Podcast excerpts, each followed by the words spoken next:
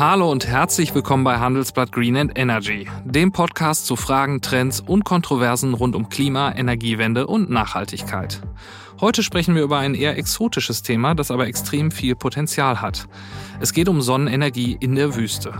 Mein Name ist Kevin Knitterscheid und ich begrüße Sie heute aus unserem Podcast-Studio in Düsseldorf.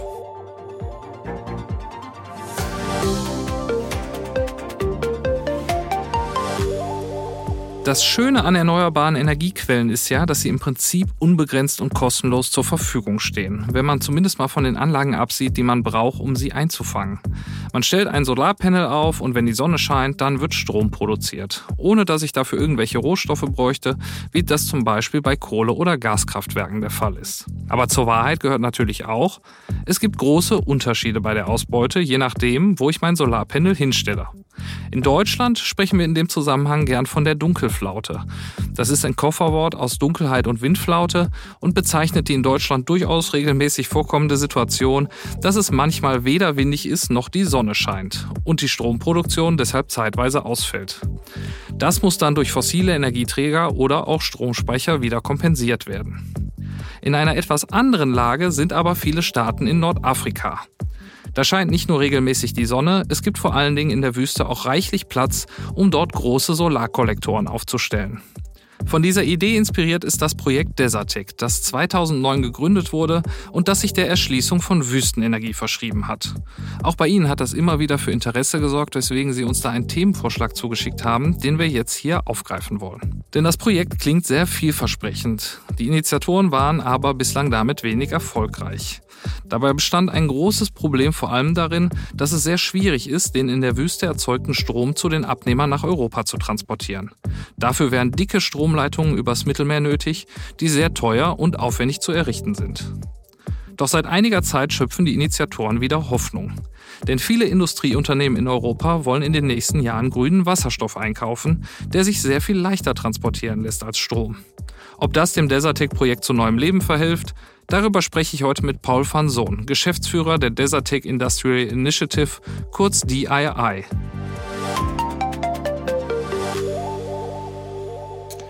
Hallo, Herr van Sohn. Ja, guten Tag, Herr Knitterscheid.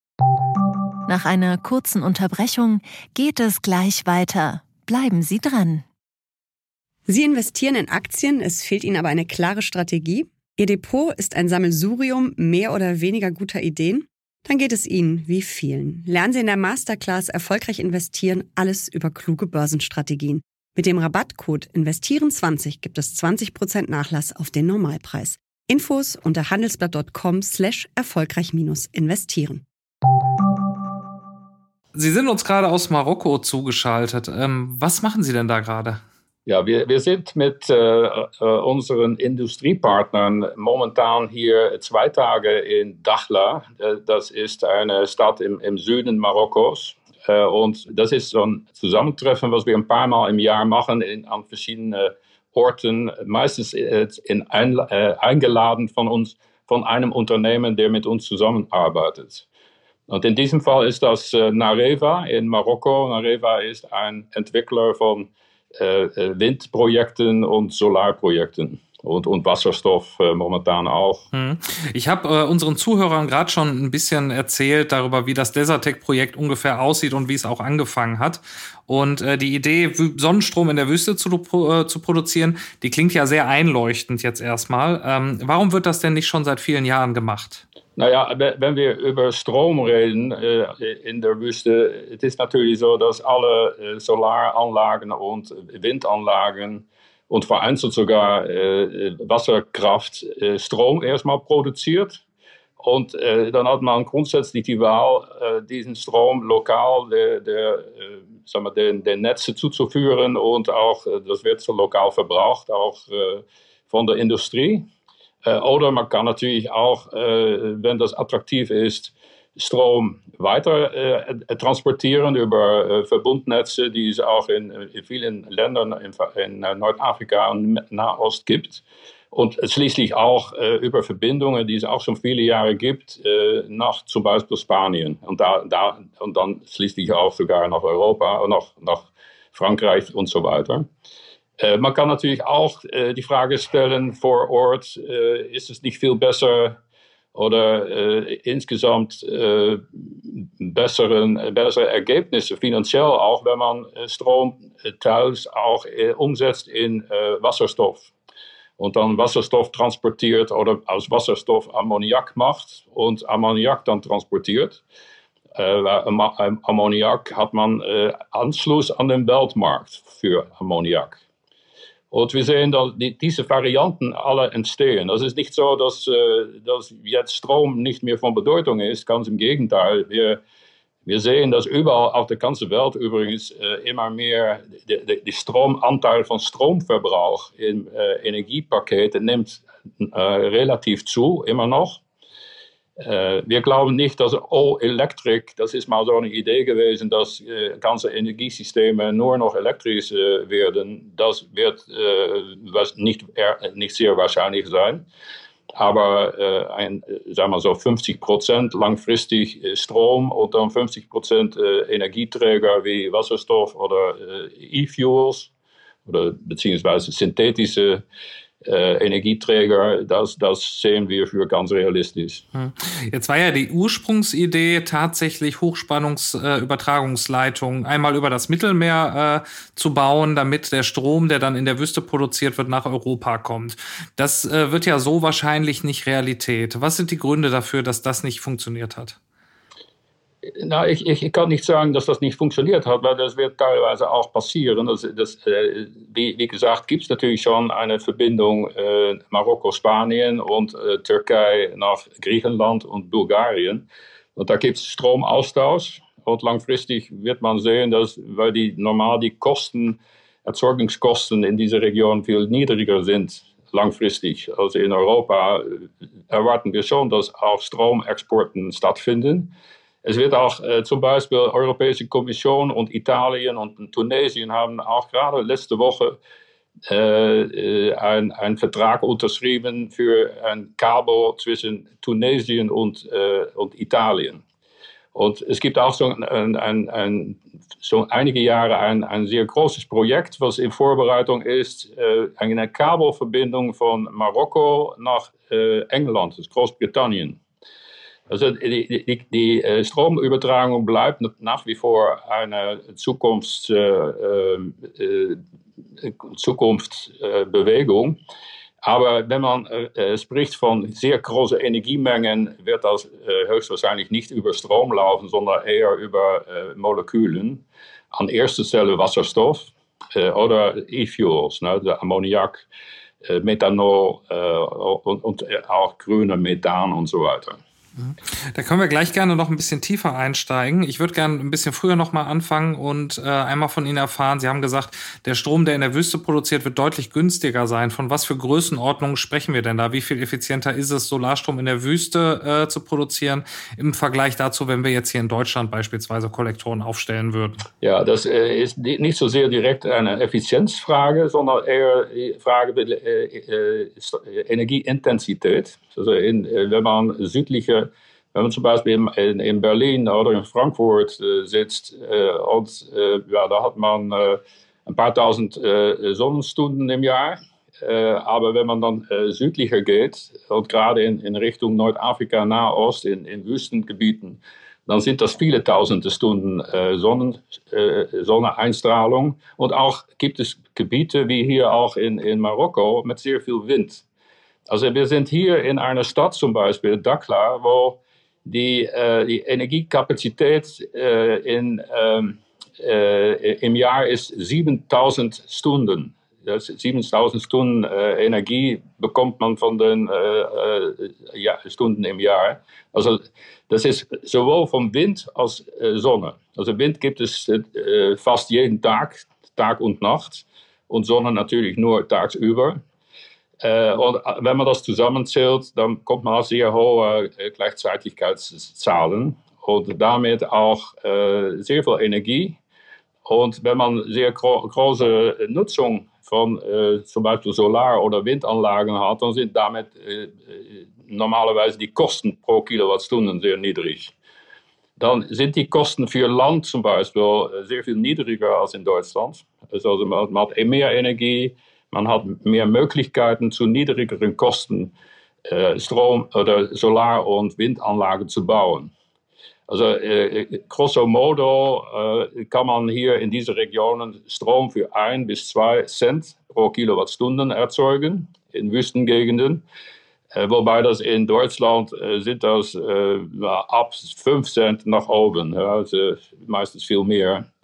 Äh, sowohl gilt das für Wind als, als, als, als Sonnenenergie. Mhm. Nun geht ja, ähm, wenn man Strom oder Energie generell weit transportiert, häufig auch ein gewisser Teil davon verloren.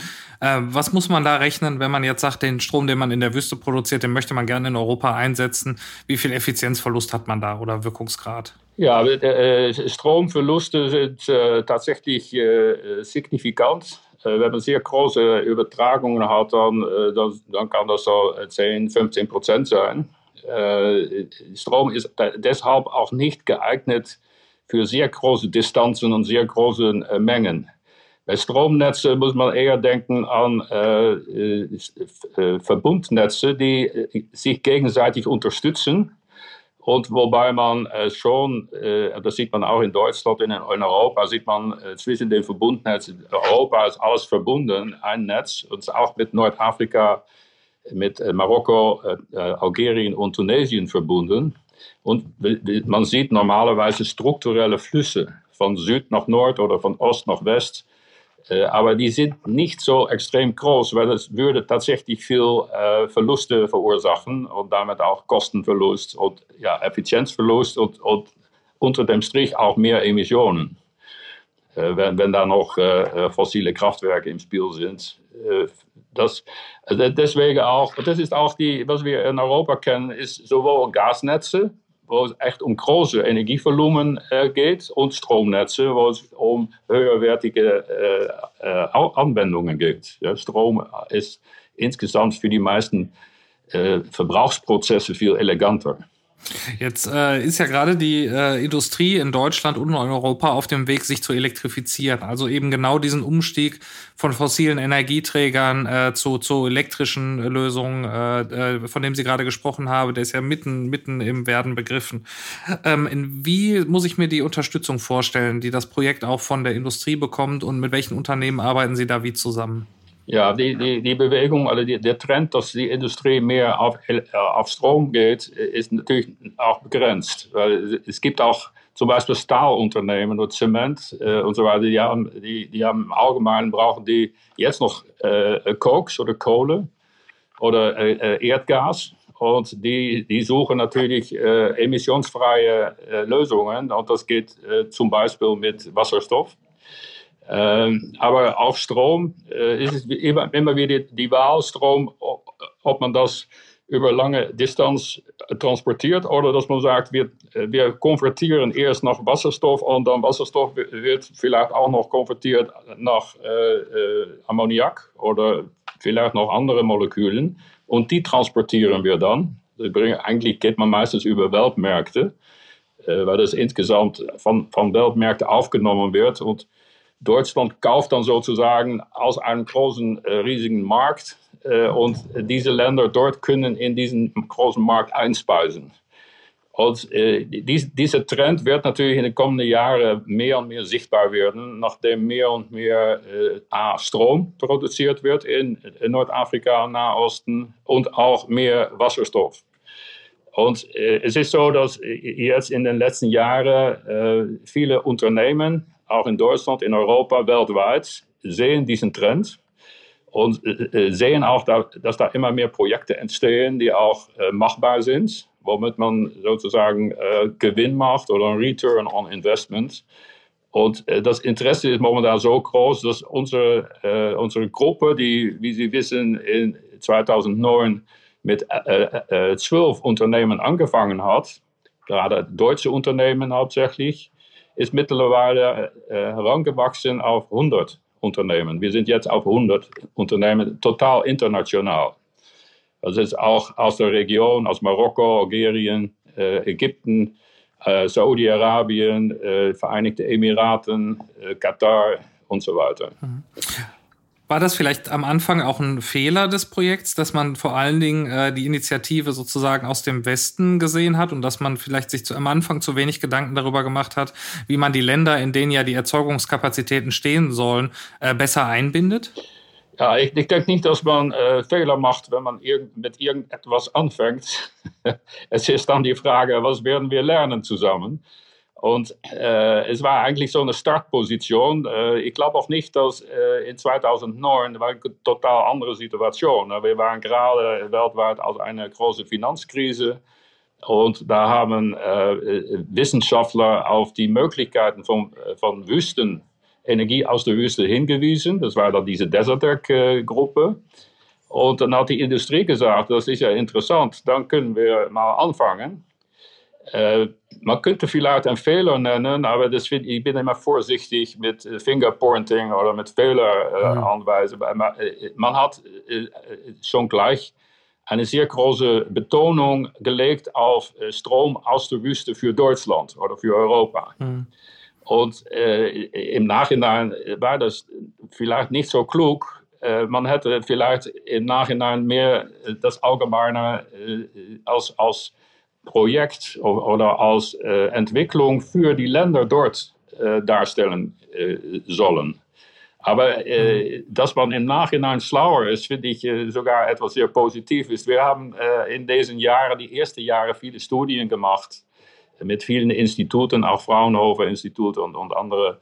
Aber auch natürlich sehr viel mit den Ländern in Nordafrika und Nahost und dann da haben wir festgestellt, ja, es macht nur Sinn, dann Sinn, aus einem Gebiet zu exportieren, wenn es schon einen richtigen lokalen Markt gibt. Ja, wenn, äh, um es mal ganz platt zu sagen, wenn man in Nordafrika Kohlekraftwerke oder Gaskraftwerke zubaut und dann grünen Strom exportiert, dann kommt man nicht weiter. Äh, das hat, wir haben das alles so, äh, so entdeckt sozusagen. Und auch mhm. die, das ganze Desert Tech, was wir heute Desert Tech 1.0 nennen, haben wir äh, das erstmal etwas äh, ähm, ja, vereinfacht äh, auf die, die Frage, wie können wir die lokalen Märkte entwickeln, damit da mehr Erneuerbare sind, dass der Energiemix besser wird. Das ist zwar dann Desert Tech 2.0. Und in 2018 äh, haben wir gesehen, dass die ersten Projekte, Solar und Wind, dann auch marktfähig wurden, die sind wettbewerbsfähig mit diesen äh, niedrigen Kosten. Und auch das Thema Wasserstoff kam da. Wir, wir, waren auch einer der ersten, die über Wasserstoff gesprochen haben in 2017 auf einer Konferenz in, in Dubai. Und dann haben wir gesagt, wir, wir sehen, dass die Länder, äh, die ganze Region, die MENA-Region, allmählich äh, so fertig ist über die Frage Export wieder nachzudenken. Da haben wir gesagt, okay, es geht dann um zwei Themen. Einmal lokale Versorgung und zwei Exports. Und das, das nennen wir heute Desertec 3.0. Jetzt ist es ja so, ähm, äh, in der Industrie, ich habe lange fürs Handelsblatt über die Industrie berichtet, ähm, häufig, dass die äh, Produktionskapazitäten dann auch den, den ja, Rohstoffquellen oder Energiequellen nachreisen. Also es gibt eine gewisse Sorge natürlich immer, dass Teile der Wertschöpfung in der europäischen Industrie äh, abwandern könnten, weil es möglicherweise effizienter ist, äh, Eisenschwamm beispielsweise in der Stahlindustrie aus Wasserstoff herzustellen, dort, wo auch der Wasserstoff entsteht. Ähm, inwieweit sehen Sie da auch eine Gefahr oder wie kann man dem vielleicht auch ein bisschen entgegenwirken? Ja, ich, ich denke grundsätzlich nicht in, in, in Termen von Gefahren in dem Sinne. Äh, das geht hier um Realitäten. Äh, aber es geht äh, zum Glück, und das ist eigentlich das Positive für Deutschland, es geht nicht um die Frage Effizienz alleine. Wenn, wenn es nur um Effizienz geht, ja, dann, dann muss man dort, das dort produzieren, wo die Effizienzen am, am höchsten sind. Aber so einfach ist die Welt nicht. Es geht letztendlich um äh, Kosten pro Produkt. Das, was sind die Herstellungskosten und die Sicherheit, dass man auch liefern kann äh, und Arbeitsplätze und so weiter und so fort. Und wenn man die Summe macht, das macht jeder Entrepreneur, jedes Unternehmen soll das machen, äh, dann, dann kann man sich ausrechnen, was für ein gewisses Produkt die beste, die, der beste Standort ist. Wenn es für ganz, äh, ganz banale äh, oder ganz einfache äh, äh, Rohstoffe oder Commodities geht, ja, dann, das, das macht man nicht in einem hoch oder in einem Gebiet, wo es wenig Rohstoffe gibt und, und oder wenig Energie und wo Arbeitsplätze keine Rolle spielen und so weiter. Dann, äh, man sieht auch, dass solche Produkte oder solche Produktionen dann dorthin fließen. Wenn das zu großen Risiken, geopolitische Risiken führt, dann können natürlich Länder oder Europäische Kommission oder Deutschland können natürlich sagen, okay, wir helfen ein bisschen mit, damit nicht gewisse Basisindustrien abwandern da muss man nachhelfen. Aber für die, für die Industrie muss unter dem Strich natürlich immer noch ein interessanter Business Case sein. Also Realität, man kann nicht die Augen für Realitäten schließen, aber man soll das auch nicht als Gefahr sehen, sondern eher die Frage stellen, äh, was, was, sind die richtige äh, Kombination von Produkt und Standort? Und da mhm. kommt Energie, äh, Energiepreise, äh, ja, das, das, ist eine Realität. Äh, äh, wenn man in einem Gebiet wie Deutschland, äh, äh, aber auch Niederlande und, und, andere, wo es relativ wenig Energie gibt mhm. oder noch gibt, zum Schluss kann man das auch auf der Nordsee entwickeln. Wind auf der Nordsee und Welle und Biomasse und so weiter. Die Frage kann man sich stellen, kann, kann das langfristig, hat das äh, eine Chance? Wenn es das nicht gibt und es gibt in, in Nordafrika oder Nahost langfristig viel billigere Energie und auch bessere Standorte und gewisse Stabilität äh, und äh, für, sagen wir, in der, in, der, in der Wertschöpfungskette passt das gut, na, dann wandert ein Teil ab. Aber dafür anstelle kommen auch wieder andere neue äh, Industrien nach Deutschland. Mhm. Jetzt ist es ja so, ähm, äh, die Effizienz und äh, die Wettbewerbsfähigkeit ist natürlich das eine Thema. Wir haben aber jetzt auch während der vergangenen Krisen, äh, Stichwort Corona-Pandemie, äh, äh, Lockdown in Shanghai, ähm, äh, Evergreen, äh, äh, ne, also der blockierte Suezkanal. Wir haben in all diesen Fällen gesehen, wie Wettbewerbsfähigkeit natürlich auch ähm, äh, in, in den Hintergrund treten kann, wenn wir äh, über Resilienz sprechen. Und da wäre jetzt meine Frage, ist das nicht auch ein großes Risiko? Äh, Sie haben gerade gesagt, Sie wollen nicht in Risiken denken, aber ich will noch mal ein Risiko auf den Plan rufen, ähm, dass, dass wir uns dazu abhängig machen, auch in unserer Energieversorgung von einer Region, die vielleicht auch politisch nicht unbedingt die stabilste ist? Man muss, äh, und ich glaube, das hatte ich vorhin auch versucht zu, äh, zu, zu sagen, dass man das ganze Thema äh, holistisch betrachten soll. Und da spielt natürlich eine Risikobetrachtung eine große Rolle.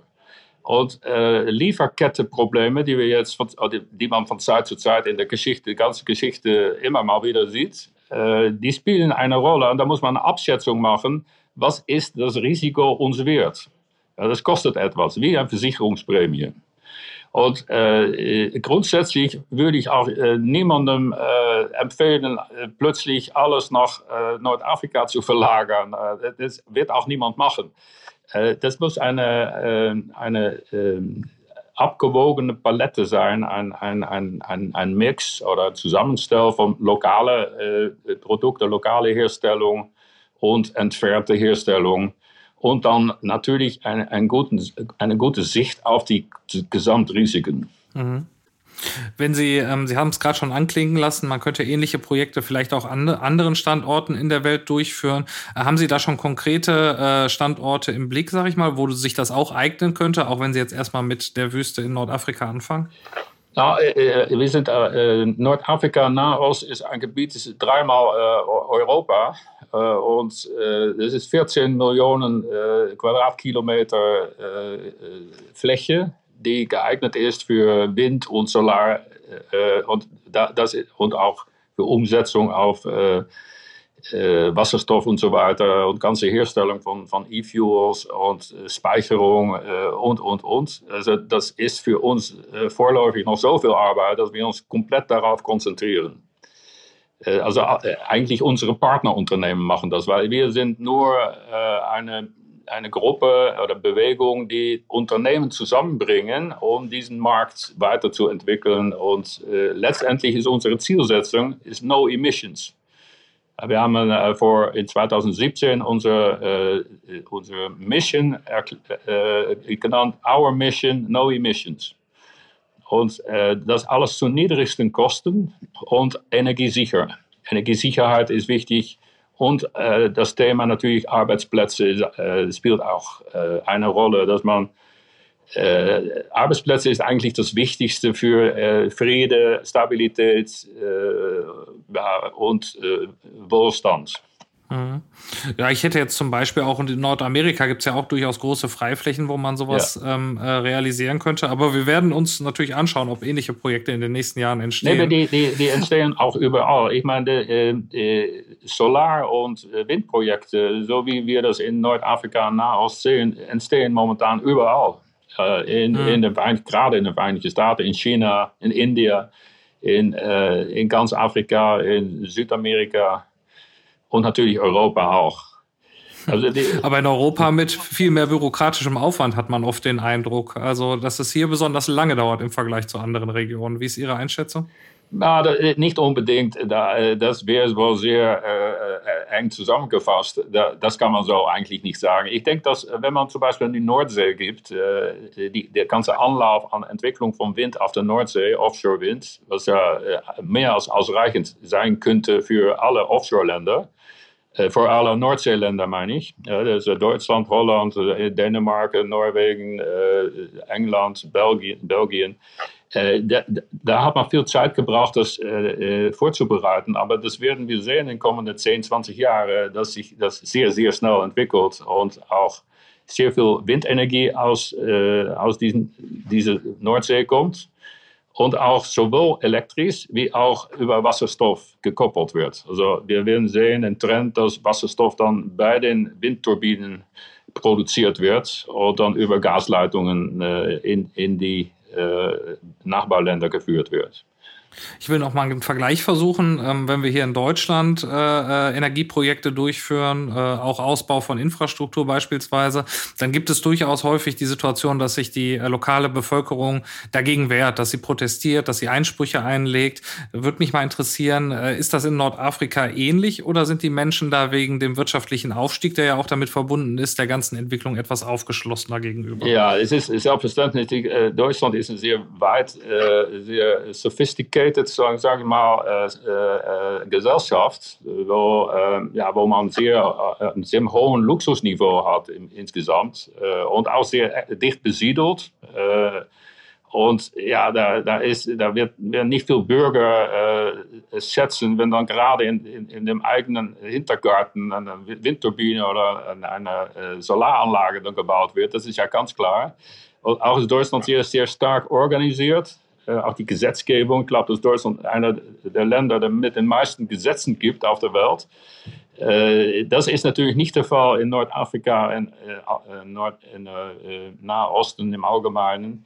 Aber auch dort haben die Bürger mehr und mehr auch, ja, die, die, die, die beschäftigen sich natürlich auch mit dieser Frage. Und so leicht ist es da auch wieder nicht, sogar nicht in, in Wüstengegenden zu bauen aber wesentlich leichter natürlich als in Deutschland.